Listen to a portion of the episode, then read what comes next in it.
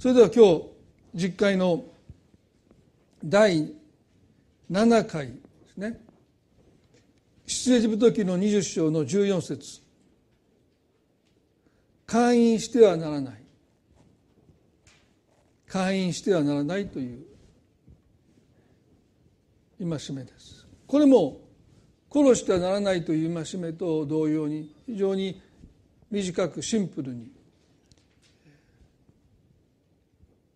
語られているわけですけども、まあ、今日はこの戒めをより深めていきたいなと思います。まずこの戒めがですね誰に向けて命じられているかといいますと、まあ、基本的にはイスラエルの全ての男女に向けて命じられているわけですね。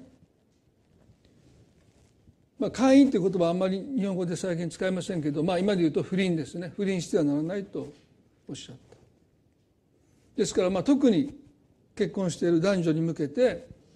語られた戒めなんだろうと思います。この戒めを、まあ、単に道徳的な不倫は良くないのでしてはいけませんよということを命じているだけではない。もちろんそういうことも当然あるんですけれどももっと多くのことをこの戒めはイスラエルに求めているしかしまずこの戒めが求めるものが何であるかということを皆さんと考える前にいかにこの戒めが男性本位で解釈されてきたのかということをですね少し振り返りたいと思います。日本の神学者に南野先生という方がおられまして、まあ、10回の本をお書きになったその中にこんなふうに書いてありました。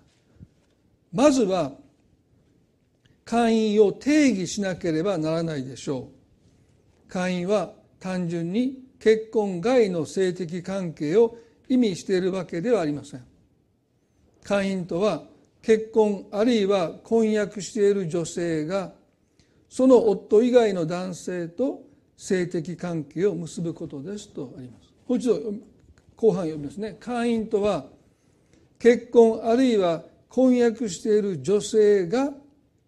その夫以外の男性と性的関係を結ぶことですと書いてます。ここで解釈がですね結婚しているあるいは婚約している女性となっている男性出てこないんですよあくまでも結婚している女性あるいは婚約している女性が夫以外の男性と性的関係を持つことを会員と解釈されてきたということが歴史の中でずっと続いてきましたですね。まあ、例えば日本でこの貫通罪っていう刑事罰が日本国憲法の前までありましたよね。ですから刑事罰なんですよね、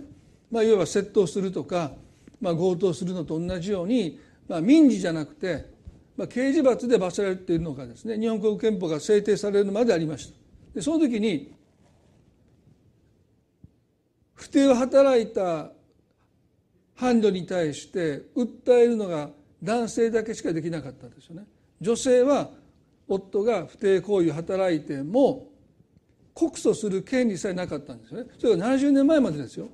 ですから市内山でこの実家を受け取った時から実にまあ日本でいうとですねもう70年前まで女性には夫の不定に対して不定行為に対して告訴する権利すらなかった男性だけにしか要は自分の妻が他の男性と不貞行為を働いている時だけ夫には告訴して自分の妻を刑事罰で罰することができたっていうのは皆さん70年前までその権利が認められなかったっていうのはまあ本当にいかにこの戒めが男性本位に解釈されて、まあ、刑が執行されてきたのかということをですね、まあ、私たちは驚くわけですけども南野先生はまたこのようにも書いてます。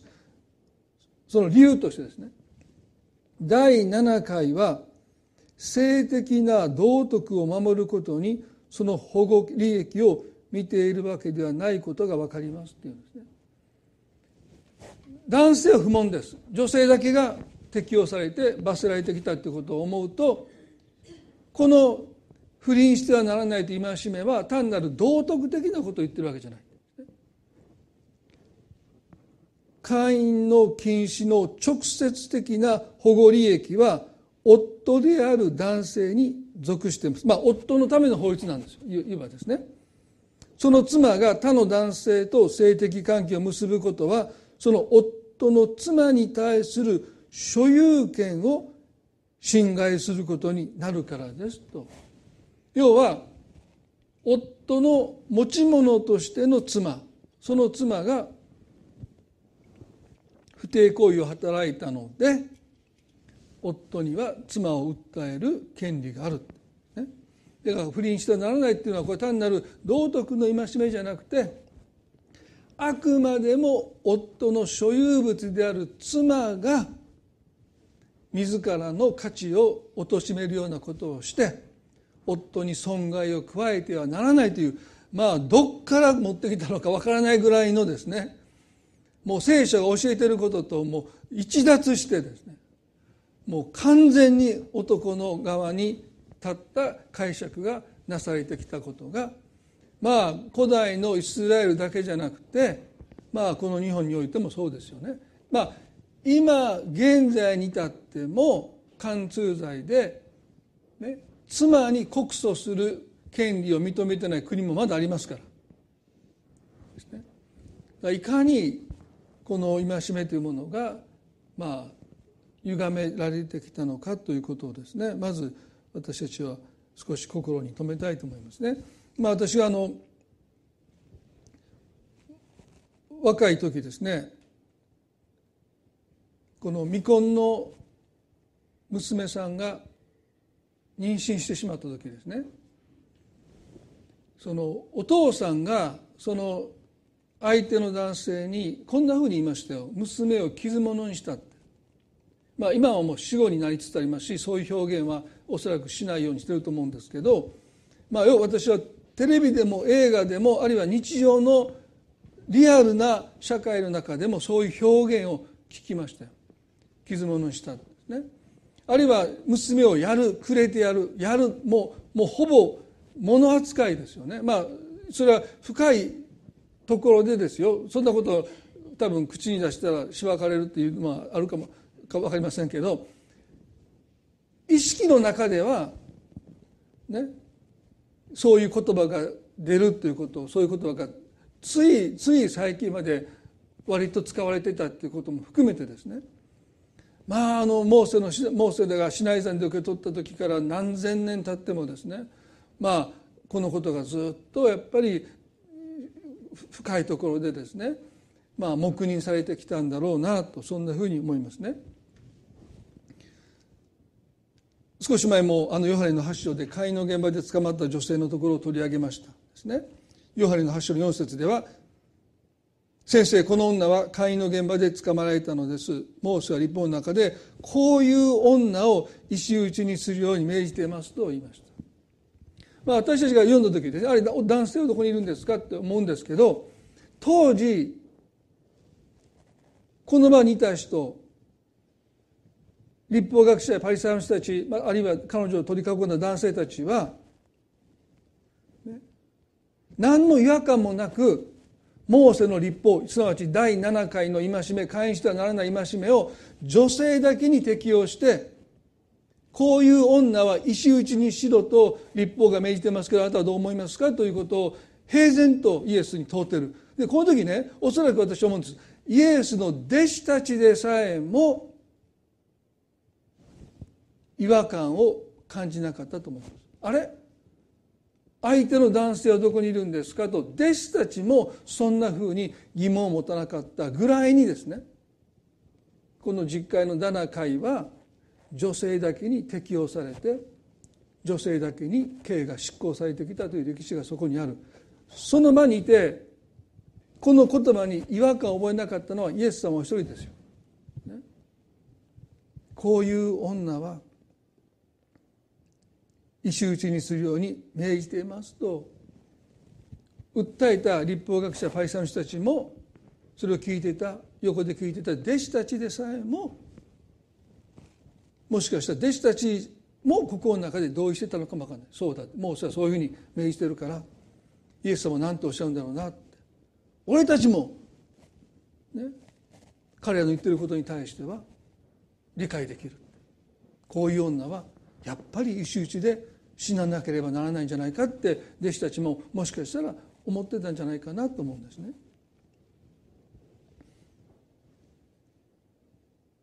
あのマリアが精霊によって救い主を身ごもった時もそうですよね。マリアがヨセフに言いました精霊によって救い主を子供を授かりましたって言ったんだけど、まあ、ヨセフは信じれないですね。まあ、聖書のどこにもそんな奇跡は書いてありませんので彼は密かに、彼女との婚約関係を解消しようとしたということがマタイの1の19に書いてますね。ヨセフは正しい人だと書いてます。でこの正しい人という言語は、まあ、配慮のある人という意味なんです本来ね。ですからマリアのことをとても気遣って配慮してマリアを晒し者にしたくなかったのでって書いてます。だから当時は、ね、マリアだけが女性だけが晒し者になったわけです。男性は不問です。自分の婚約者であるマリアの相手の男性は全くここで問われてない。ただマリアが晒し者になることをヨセフは心配してもともと婚約っていうものがなかったんだだから未婚の母としてある種の社会的な制裁を受けてでも婚約者がいながら不貞行為を働いた会員の罪を犯したという社会的な制裁はあまりにも15歳ぐらいの少女ですからね。は厳しすぎる。もう多分マリアはそういう制裁を受けたならば、まあ、二度と結婚できなかったと言われてますね。ですからもう晒し者にされてまあもう社会的な死ですよ。当時はローマの支配にいましたからあの会員の現場の女性も実際には石打ちの刑ができなかったし、まあ、マリアも石打ちの刑で殺されることはなかったんですね。まあ、ローマ帝国に支配される前の時代だったらもしかしたら殺されてたかもしれませんけど、まあ、ローマが支配した時に、まあ、彼らはですねその死刑というものを極限的に使わなかったもうそういう意味ではまあ少しねあのユダヤの国では勝手に死刑執行ができなかったのでまあ晒し者にされたぐらいでしょう。でもそれは社会的な死ですよね。もうマリアは一人の女性として誰からも相手にされないで生きていかなきゃならないっていうのは重すぎる。だからせめてそもそももう婚約なかったことにして未婚の母。まあそれも当時はですね非常に重い十字架を背負うことになるわけですけどもまあでもそれだと、結婚できなくてもまあなんとか生きていけるかもしれないと思ってまあその婚約関係をそもそもなかったことにしようと心に決めたって書いてますよね。まあ、そこまでヨセフを決心させるほどにこの会員の罪というものは、ね、女性だけに重く適用されてもう本当に厳しい、まあ、石打ちの刑じゃなかったら社会的な死の制裁というものを加えられたということ、まあ、そういう時代だったということですよね。でも皆さんこの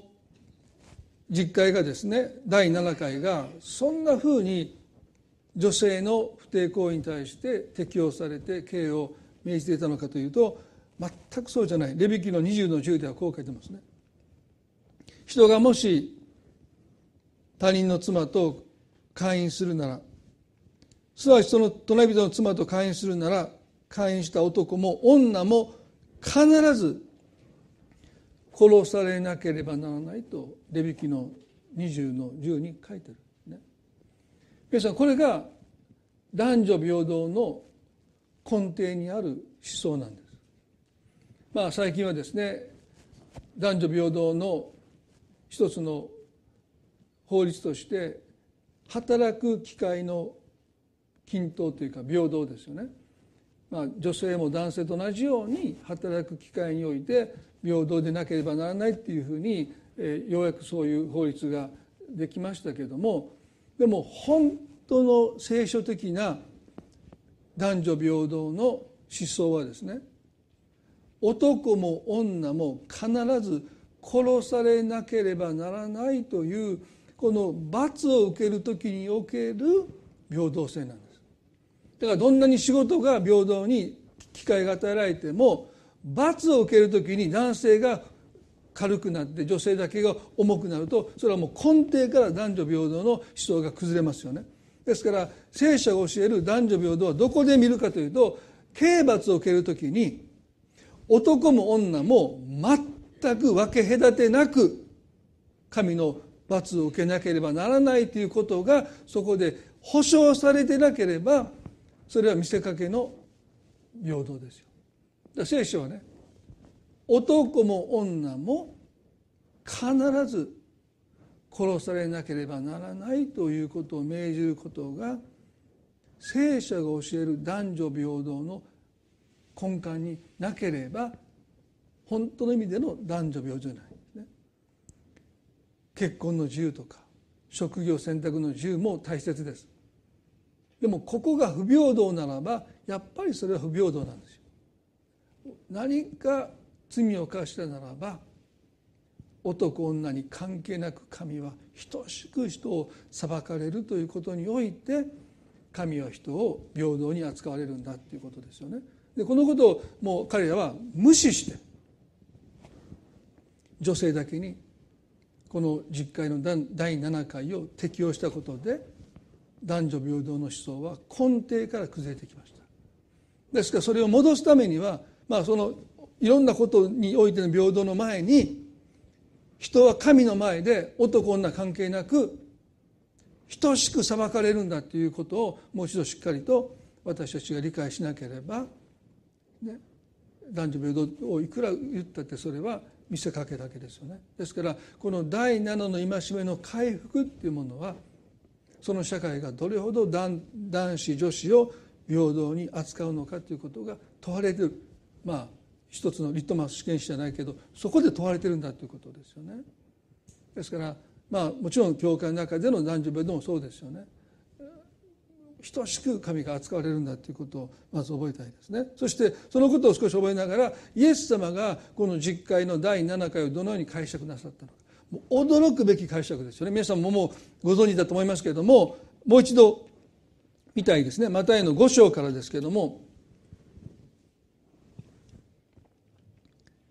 マタイの5章の27から29ですね会員してはならないと言われたのはあなた方は聞いています。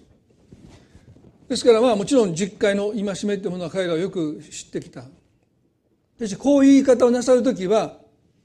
あなたが聞いてきた解釈とは全く違う解釈をイエスが与えるなさる時にこの言い方をされましたね。あなた方は伝統的に伝承的に言い伝えとしてそのように聞いてきたけども今から私は全く違う解釈をあなた方に与えますよっていうふうに前置きをされてる。で。こういう時は危険ですよ。非常にもうびっくりするようなことですとおっしゃるんでね。25節で28節で。しかし私はあなた方に言います。誰でも情欲を抱いて女を見る者はすでに心の中で会員を犯したのですとおっしゃった。これにはね当時のユダヤ人たちはもうびっくりしたと思いますね。まずは実会の第7回の戒めが男性に向けて語られているってことがまず一つです、ね、これはもうショック療法なんです。もちろんね皆さん実会の第7回は男女に向けて語られてるんですけどあまりにも女性だけにこの戒めを適用して女性を裁いてきたので元に戻すためにイエス様はショック療法的ですよね。男に向かって。女性を情欲を持って女性を見る者はもう会員したと同じなんだっておっしゃった。そしてその次がもうえげつないですね。29もし右の目があなたをつまずかせるならえぐり出して捨ててしまいなさい。だこれ聞いた後弟子たちがねやってきて「どうしたよ目?」って包帯して「いやあなたおっしゃったからえぐり出しました」いやそんな意味じゃないっていう。まあそれはもうそういう意味じゃないんですよ。あこれは比喩的な表現ですね。でもえげつないっていうかすごいですよね。えぐり出して捨てなさい。体の一部を失っても体全体ゲヘナで投げ込まれるよりは良いからですとおっしゃった。まあ弟子たちの誰もがあるいはイエスに従った人たちが真に受けるというかそのまま受け止めなかったことは幸いですよね。まあそうじゃないと次の日にまた両目いない人どないしないっていや次の日もまたそんな目で女性を見てしまいましたって言ってえぐり出しましたって言うともう取り返しがつかないですから。いやいやもうそういう意味じゃない。これ比喩やってですね。でもまあこれぐらい大げさに思えるぐらいにイエス様がおっしゃった理由がですねそれは単なる道徳的なこと不倫は良くないですよっていうレベルの話じゃないんですね。この情欲っていう言葉が一つの鍵なんですね。情欲。ね。不死だらな思いで女性を見るという意味ではないんです。まあもちろんそれも含まれてますけどもっと強い意味です。この情欲っていう言葉ですね。それはあのギリシャ語のエピスあエピスメオですね。エピというのは固定するという意味なんですね。でこのメオという言葉は情熱というか願望というかですから情欲を持って女を見る者はっていうのはまあ街を歩いててああの人可愛いなあの人綺麗な奥さんよりもなんか可愛い人やなとかってそういうふうにこうあとどこ見てんのってねそういうふうにこう例えば注意されて「あごめんごめん」っていう、まあ、要は付き合ってる2人がご、ね、男の子がこうピューってこう通りすがった女の人を見てあの彼女が頭を叩かれるようなそういう場面があるかもしれませんけど、まあ、そういう意味じゃないんですね。これはある特定の女性を欲していく。自分のものにしたいという願いを持って願い続けて願いを傾けてその願いをその女性にフィックスしていく固定していく。そしてだんだん彼女は自分のものだと思い始めていやもう私のものなのにあいつは誰だって言ってその人の夫に対して敵意を覚えてそして自分のものである他人の妻を自分のものとするような行為に出るまで人を至らせる欲望のことをこのこの先ほど言いましたエピスメオというギリシャ語が意味するところなんですね。ですからもちろんその不自然な思いで女性を見ることはよくないんだけどイエス様ほどおっしゃったことはある特定の女性を。自分のものでない他人の妻を欲していく。欲望していく。情熱を傾けていく。そしてやがて自分のものだと思い始めてそして自分のものにするための行動にその人を駆り立てていくもの。皆さん実会の最後の戒めがですねあなたは隣人の家を欲しがってはならないと書いてますね。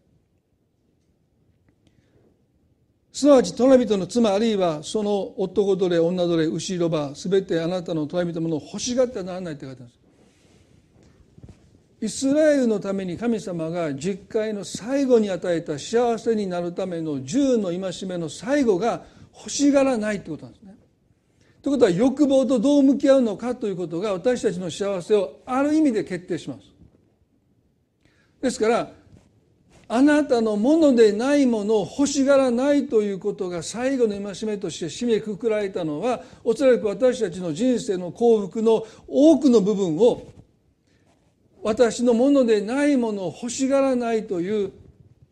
この戒めにかかってるんだろうと思うんです。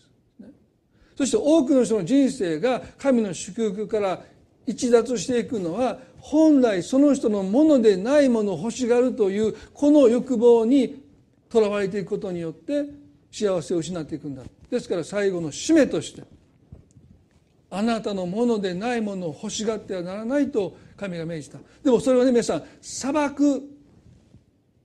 手段はないんですよ。心の中で、持つ欲望に対して現行の法律も裁けません。そして教会の持っている規律も裁くことができない。神とその人の前で扱われなければならない。非常にプライベートな個人的な問題。第三者が介入できない。あなたね欲しがってるでしょってそんなことも言えないでしょ。あなどなんでそこ言えるのって言われたらもう証明しようがないわけですからね。本当に神様とその人の間の中で扱われるべき一つの大きな問題。それは本来自分のものでないものを欲しがらないというこの戒めですよね。でこの欲しがるというヘブル語がですねハマドっていうハマドっていう言葉ですけれどももともとヘブル語では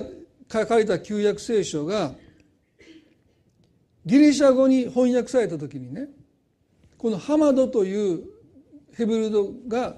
ギリシャ語ではどの言葉とぴったりくるのかっていうことを作業するわけですよね。そして彼らは翻訳した方たちはですねこの実会の第10回の欲しがってはならないというこの欲しがるというハマドというヘブル語が一番ぴったりくる言葉としてイエス様が使ったあの情欲という言葉だっそしてその言葉に置き換えてギリシャ語に翻訳されたんです。ということはこの欲しがるというヘブル語もあの情欲というギリシャ語も単なる妬みとか嫉妬とか、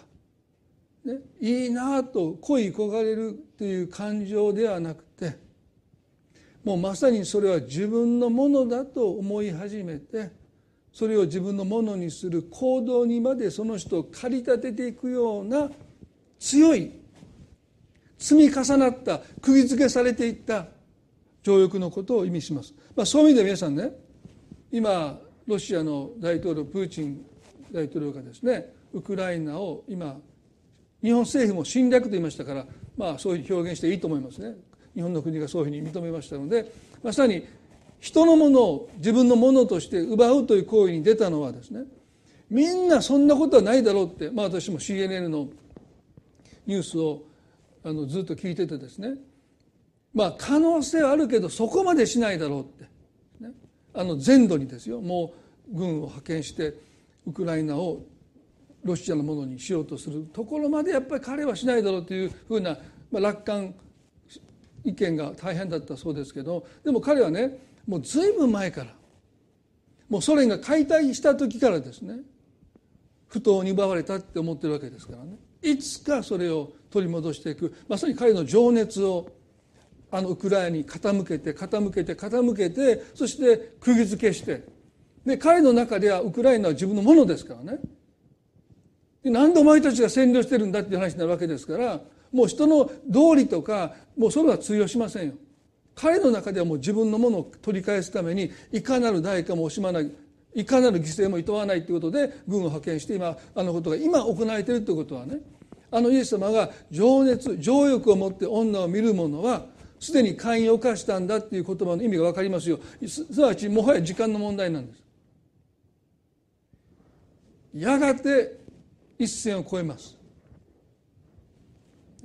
まさかまさかそんな戦争なんか始めないで思うそんなことはもう勝手にこっちが思ってるだけで彼の中ではもうウクライナは自分のものなんですから。不当に占領する、ね、あのウクライナの大統領から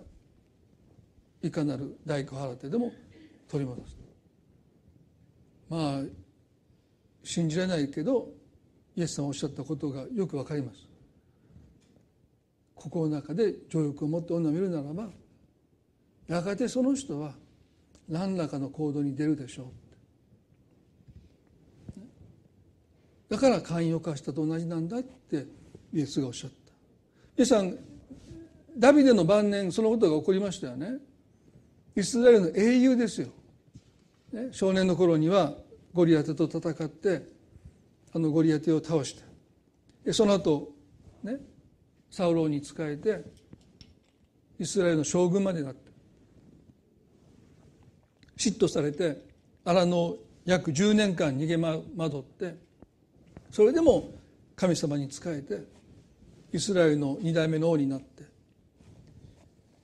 数々の勝利に戦いに勝利してイスラエルを繁栄させましたよね。もう本当にダビデは神様ご自身から愛されて個人でその生涯のために裂かれた聖書のページが一番多いのがダビデですからね。ですからどれだけ神様がダビデを愛したのかということは彼のために裂かれたページ数で。で皆さん皆さんのためにページ数1ページも栄えてないでしょ？もう私だって1ページも1行も栄えてますよね。豊田信樹で探してもどこにも出てきませんからね。まあダビデが羨ましいですよ。もう何ページも彼のしょうもないエピソードも含めて。もうそんなこといいんちゃうかと思うようなエピソードまでこの聖書に書いてもらってるなんてもう僕も一番最高のエピソードもう2文字ぐらいでも書いてほしいんだと思うんだけどもう彼はもうもうなんかもうどうでもいいって読みながら思うようなね、まあ、エピソードだっていっぱい書いてもらってるもうお気に入りですよね。でこのダビデが晩年彼はですね会員の罪を犯しましたよね。この第二サベルの住所の中にそのことが書いてますけども彼は王様でありながら戦いに行かなかったんですね。ここからが問題が始まっていくわけですけど本来イスラエルでは王様が年を取ってもですね戦闘を指揮したわけです。サウロはそれで戦地で命を落としましたよね。ですから本来ダビデも王として軍を率いてまあ最前線で戦うことはないとしてもですね少なくても自分の軍と一緒に戦地に赴かないといけないのに彼はですね将軍にモアブにヨアブに軍を指揮権を預けて彼は王宮に残りました。ね。そして夕暮れになって王宮の上を歩いていると一人の女性が、まあ、水浴をしているのが目に入った、まあ、私はねこのことよく分かんないんですね。たまたまそこでバテシャバが水浴してるのを見てあっと思ったのかたびたびやってたのかまあ、大体彼女が水浴する時間をダビデが知って、まあ、あんまり言い過ぎるとダビデ好きな人が怒られますけどあそろそろバッテシャバが水浴する時間じゃないかと思って屋上に行って見ていたのかどうか分かりません。でも非常に美しかったと書いてますから非常に本当に聖書が非常にって言ったら非常に美しいんですよ。もうめちゃくちゃ美しいんですよ。もう見たことないぐらいべっぴんさんですね。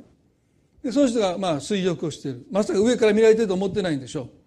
う。でダビデはそれを見てそして部下に言いました。あの女性が誰なのか調べなさいって言いました。すると部下が言ってその人を調べて帰ってきてこいました。あれはヘテ人ウリアの妻でエリアムの娘バテシェバではありませんかと言いました。でこの言葉には含みがありますよね。王様彼女は既婚者です。夫のいる身です、ね、ヘテ人ウリアの妻ですよっていうことをまああえて含みを持たせて訴えてる。諦めてくださいねって。あなた王ですからもし彼女が独身ならば妻の一人に加えることは許されたって。でも彼女にはもう夫がいますからということを部下たちは、まあ、あからさまにダビデに進言はできなかったと思うんですけどもまあ、ここで訴えてるんだろうと思います。当然、ね、諦めますよねって手を引かれますよねって、ね、そしてましてこのウリアという人はあなたのために戦地に赴いてるあなたの部下の一人ですよということもここに含まれてるわけだ。だからダビデは戦いに行かなかったんだけど彼のために戦ってる命を懸けてアモン人と戦っている兵士の妻ですよというふうに、まあ、部下たちは伝えてる。だからもう間違ってもですねあなたのために命を捧げて戦っているあなたの部下の妻に夫がいない留守中に手を出すことなんてありえませんよねっていうことをそんなことは王として絶対できないですよね。いや人としてできないですよねっていうことをおそらく部下たちはその思いを込めてダビデに進言したと思うんですね。でも皆さんどうでしょうか。ダビデはそのことを重々承知した上でですよ。バテシバの心から彼は自分の心を切り離せなかった、ね、彼女は私のものだですから部下に命じてバテシバを王室に招き入れて関係を持って。やがてバテシバはダビデの子を身ごもるわけですよね。神を愛して神に仕えてきたダビデがなぜ人生の晩年このような過ちを起こしたのか。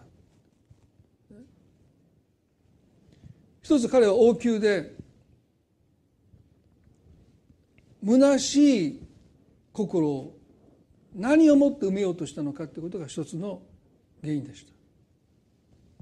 た。そして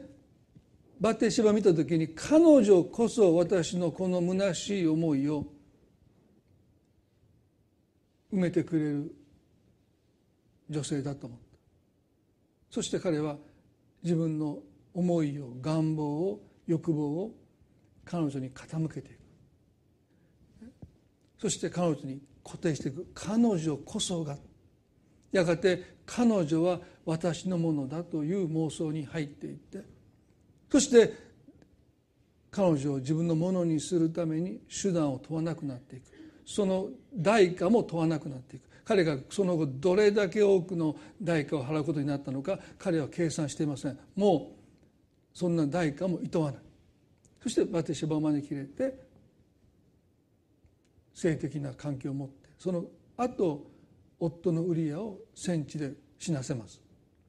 そしてバテシバとの間に生まれた子供も死んでしまいます。そして王としてこの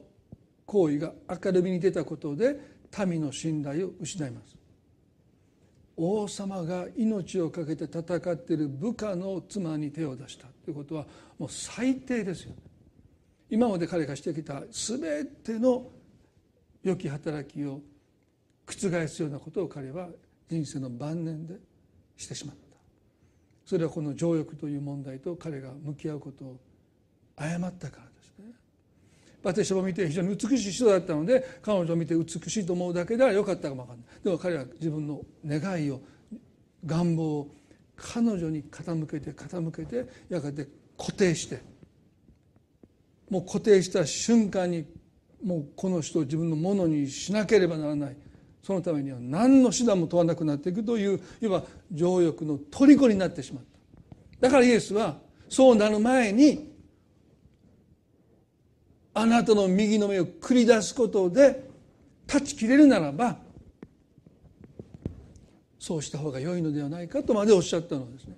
一旦もう虜になってしまうと右の目をえぐり出したところでもう自分を制することができなくなってそうなる前だったらあなたの右の目をえぐり出してでも自分を救いなさいっておっしゃったんですね。皆さんねこのギリシャ語情欲とイエス様がおっしゃったギリシャ語が法と息子の例えの中に使われています。法と息子が全財産を使い果たして食べるものに窮して知り合いのもとを訪ねましたよね。するとその知り合いの者は豚の世話を彼に命じたって書いてユダヤ人の彼にとって豚の世話をするということはユダヤ人としての誇りを捨てるということですからまあもうあまりの空腹にもうユダヤ人としての誇りを彼はかなぐり捨てて豚の世話をし始めるんですね。でも誰も彼に食べ物をくれなかったと書いてます。ルカの15の16で彼は豚の食べるイナゴ豆で腹を満たしたいほどであったというこのイナゴ豆で腹を満たしたいと願ったこの願いがまさにイエス様が情欲を持って女を見る者はとおっしゃったギリシャ語の言葉と同じ言葉をイエスはこの例えで使われたんですね。ですからそれは単な単なる不死だらな思いで女性を見るというよりももっと強い自分のものにしたいあれは自分のものなんだというようなね、人のものを自分のものでないものを所有しようとするその願望をですねここでイエスは法と息子が豚の食べてるイナゴ豆で自分の腹を満たそうと思った、ね、皆さんこの言葉をイエスがあえて使われたのは人は、ね、本来自分を満たしてくれるものに目を背けてそれ以外のもので自分を満たそうとするところにこの情欲の罠があるんだって。もし法と息子が豚を押しのけて豚を蹴り倒してその稲子豆を口に運んだ瞬間彼はユダヤ人としての誇りを失っただけじゃなくて人間としての誇りを失って彼は豚以下になり下がってしまうんですね。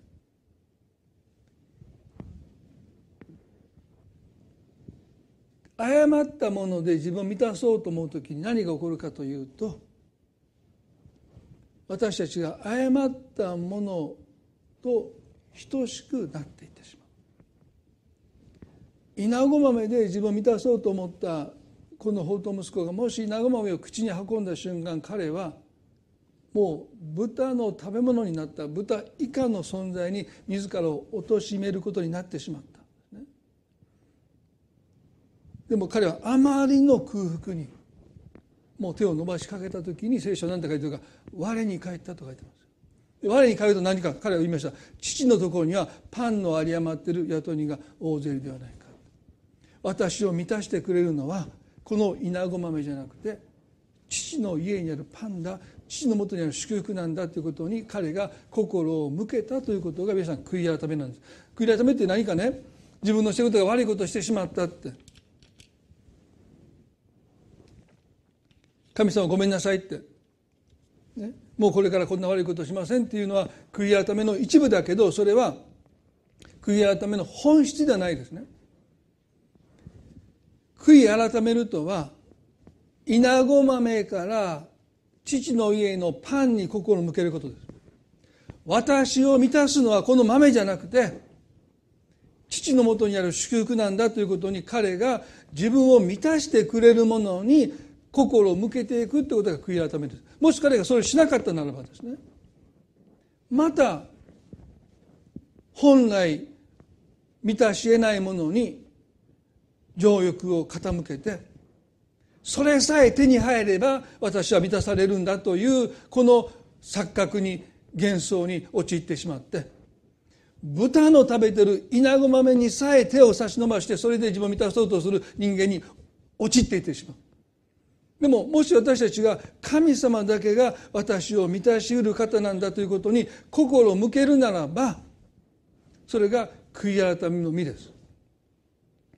ああ悪いことしてしまった。神様ごめんなさい。これからもうあんなことしませんって言って神様の方に心を向けるだけ。じゃすぐにまた私たちは間違ったところに満たしを求めてそしてまた罪を犯してしまうかもしれない。それを何度繰り返しても何度神様に悔い改めて悔い改めてもう神様これからはって言ったところで本当の悔い改めにはならない。本当の悔い改めとはあなたを満たしてくれる唯一の神様にあなたの魂の満たしを求めていくと。ギリシャの恐怖たちはこう言いましたね。私たちはあのアダムとエバがあの禁断の実善悪の知識の木の実を見て食べたら死ぬと言われたのに手を伸ばして食べたように。皆さんすごいでしょ？食べたら死ぬって言われたものを干してですよ。で食べるんですよ。僕もう尊敬はしないけどすごいなと思いました。皆さんどうでしょう美味しそうなやあの豚まんが置かれてね。これもうめっちゃ美味しいけど難点が一つあります。食べたら絶対死ぬ。皆さん食べますか？そんな食いしん坊の人これいないでしょ？いやもう死んでもいい。世界で一番豚まんやったらもう食べたいって言って食べる人が多分一人ぐらいいるかも分かりませんね。でもまずいないですよ死ぬって言われたら。でもあの木の実を取って食べたら絶対に死ぬって言われたけどエヴァは取って食べた。人間の欲望っていうのはね計り知れない。神様驚かせたと思いますよ。おい食べんのかって。絶対死ぬって言ったけど無視ですよ。構いません。そう分かりませんけどね。でもそのこと言われてるのに手を伸ばして食べちゃった。ギリシャの恐怖たち。ね彼はね私たちはその願望を神に向けるべきだって。すなわちその隣にあった命の木の実を見てその欲望を正しいものに向けていくときにそこに命の豊かさを経験するんだって。で私たちはね彼は言いました。神を欲望しなさいって、まあ、表現変ですけど。情欲を持って神を見る者は。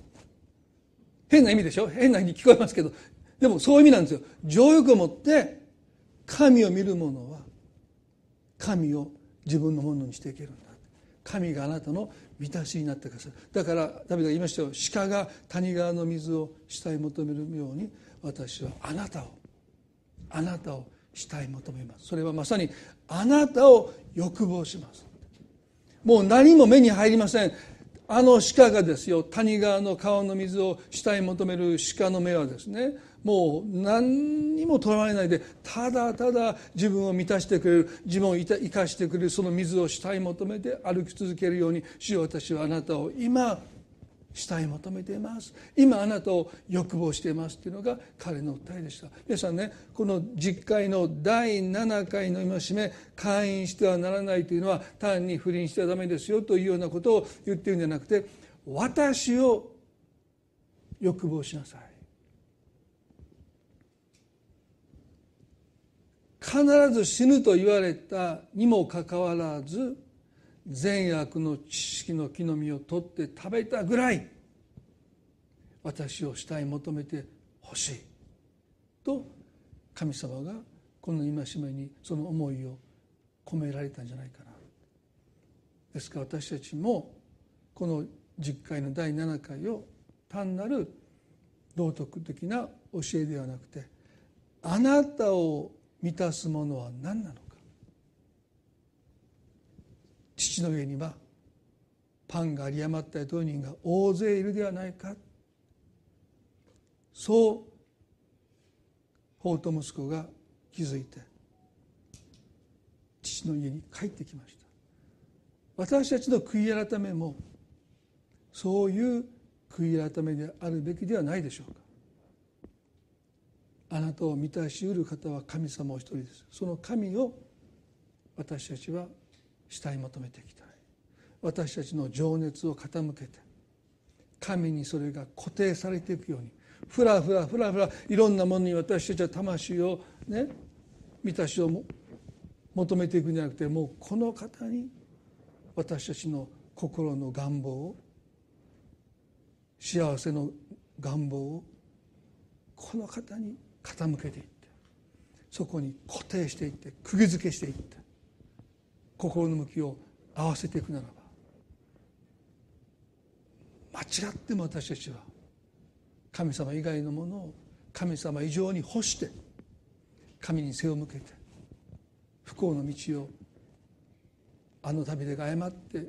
転げ落ちていってしまったようにもう自分を律することはできなくて何もかも捨ててでもバテシバを干したあのあの罪の中にあの虜の中に私たちが落ちることがないためには日々私たちの心を神に向けてあなただけが私を満たしうるお方ですというそこに私たちの願いを釘付けしていきたい固定していきたいそう願います。一言になります。イエス様会員してはならないとあなたがおっしゃったあなたの思いを今日私たちは共に受け止めていきたいと思います。この戒めが単なる道徳の教えであるならば私たちはあなたの心を知ることはできない。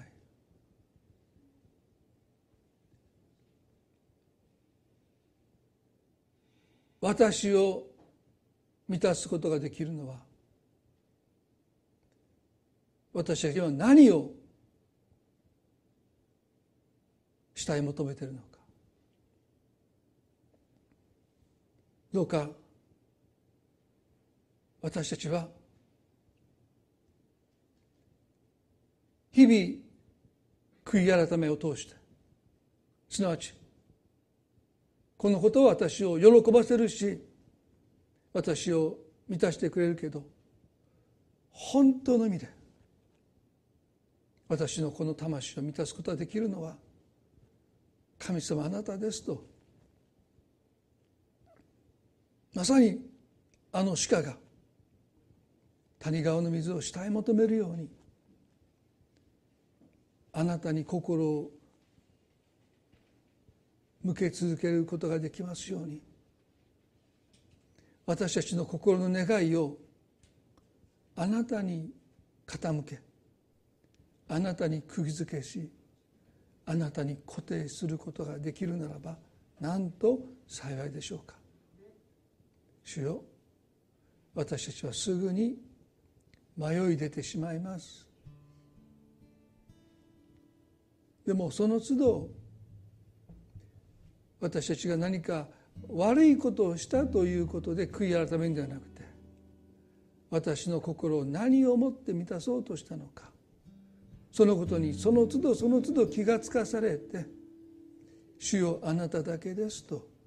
心をあなたに向けていくことも悔い改めの本質だと思います。決して別に悪いことをしたわけじゃないでもあなたに立ち返っていくそんなことを私たちは大切にしていきたいと思います。今日私たちはあなたを主体求めたい。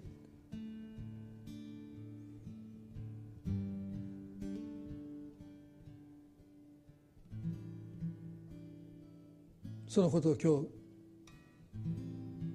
あなたに決心させてください。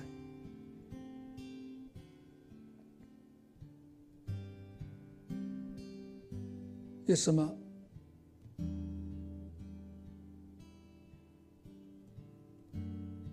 一人一人の心にあなたが今日の御言葉を通して語っていてくださり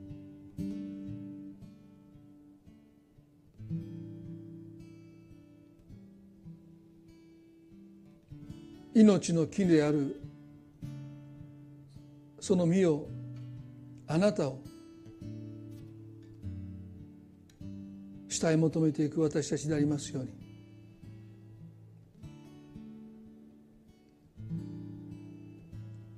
今日のこの礼拝を感謝します。どうかこの一週間の歩みをしを覚えてくださって。私たちの心が探られる時となりますように。私は何をもって私の心を満たそうとしているのか。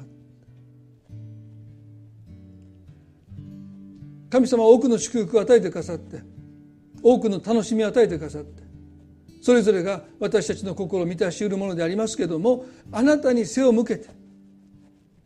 それらのものを追い求めることがないように神様今日あなたに心を向ける必要がある方がいるならば今日あなたのもとにパンが有り余ってる。あなたを満たして売るお方のもとに今日立ち返ることができますように。我に変えることができますように。どうかあなたを癒しめる選択をすることがないように。罪とあなたは一体となる必要がありません。私の目に高価で尊いとそう言ってくださるその存在を罪と同等に貶めることがないように私たちを守ってください。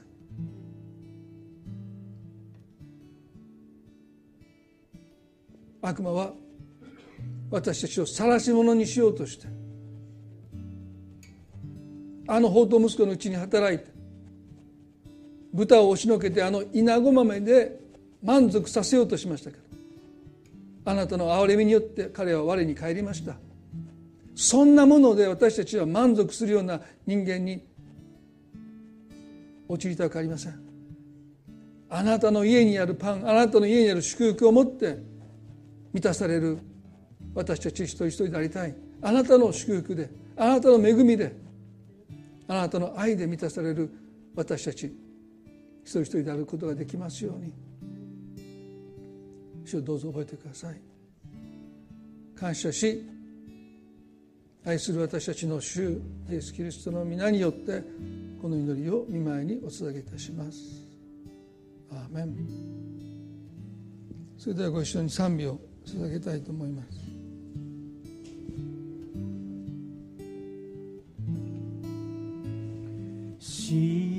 かが谷川をしたうよ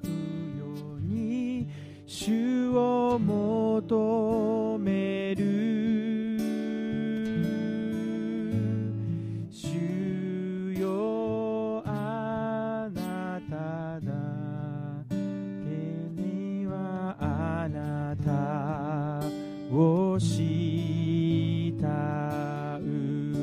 こそ我が手で。あなたこそ我が盾あなたこそ我が力。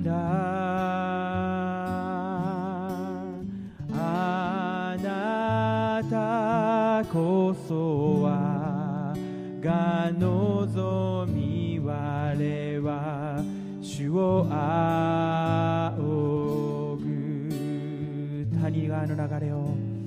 谷川の流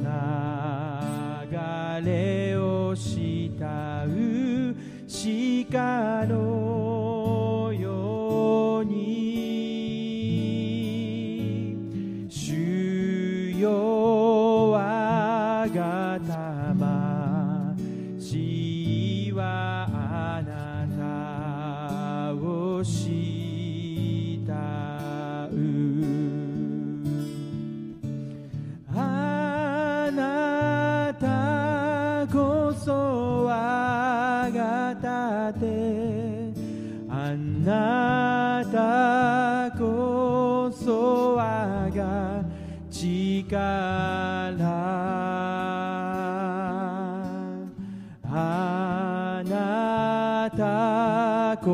はが望み我は主を仰ぐあなたこそあなたこそ我が盾あなたこそ我が力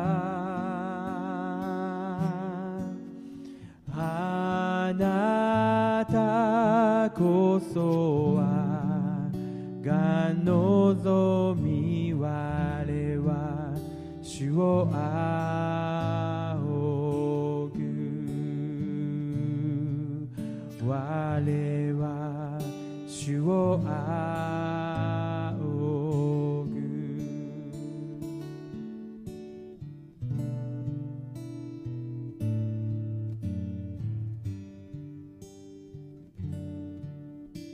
短くお祈りしたいと思いますね。イエス様おっしゃいました。もしあなたの右の目があなたをつまずかせるならばそれをえぐり取りなさいとおっしゃった。それはもう見えなくしなさい。今日もしかしたら私たちはこのイエスの言葉を文字通りではなくても今あなたの目が釘付けになっているものを目を離すことができなくなっているものそれが神様以外の満たしをあなたに約束してくれるようにあなたがそう思えてあなたの心を虜にしていくようなものであるならばどうかそのものを見えなくしてください。もう私はそのことに目を留めることがないようにもう見えなくしてほしい。神様がそのことを私たちに憐れみの中で助けてくださると信じますね。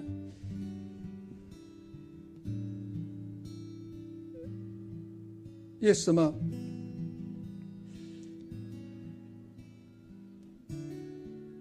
彼らは善悪の知識の木の実の横にあった。命の木を